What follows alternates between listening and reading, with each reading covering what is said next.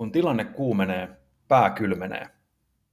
Työskentelin reilut 20 vuotta poliisina, ja tuohon aikaan mahtui monenlaisia tilanteita.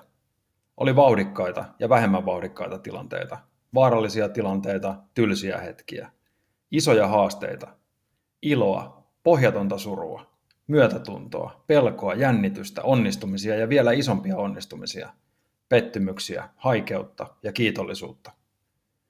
Poliisityö on jatkuvaa, Itselle täysin vieraita ihmisiä koskevaa päätöksentekoa. Päätöksiä, joiden seurauksena ihminen saattoi menettää tai säilyttää omaisuutensa, työnsä, maineensa, vapautensa, terveytensä, jopa henkensä. Mietin, miten painavien päätösten tekemiseen tottuu ja miten omien päätöstensä seurausten kanssa oppii elämään.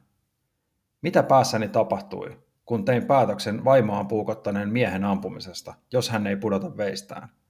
Tai miten operaatiota johtaessani tein voimankäyttöön liittyviä päätöksiä, joiden seurauksena joku saattaa menettää terveytensä tai jopa henkensä. Tai viestintään liittyviä päätöksiä, joiden seurauksena joku voi menettää maineensa tai toimeentulonsa. Vastaus löytyy hyvän koulutuksen, oikean asenteen, terveen työkulttuurin ja tehokkaan tiimityön yhdistelmästä. Ja käytännön tasolla tärkeintä on muistaa, kun tilanne kuumenee, pää kylmenee. Puheenvuoroissani vien kuulijat mukaan niihin operatiivisiin hetkiin, jolloin olen oivaltanut, miten kriisijohtamista voi parantaa ja miten tiimeistä tehdään kriisin kestäviä. Puheenvuorot ovat nyt saatavissa MySpeakerin kautta.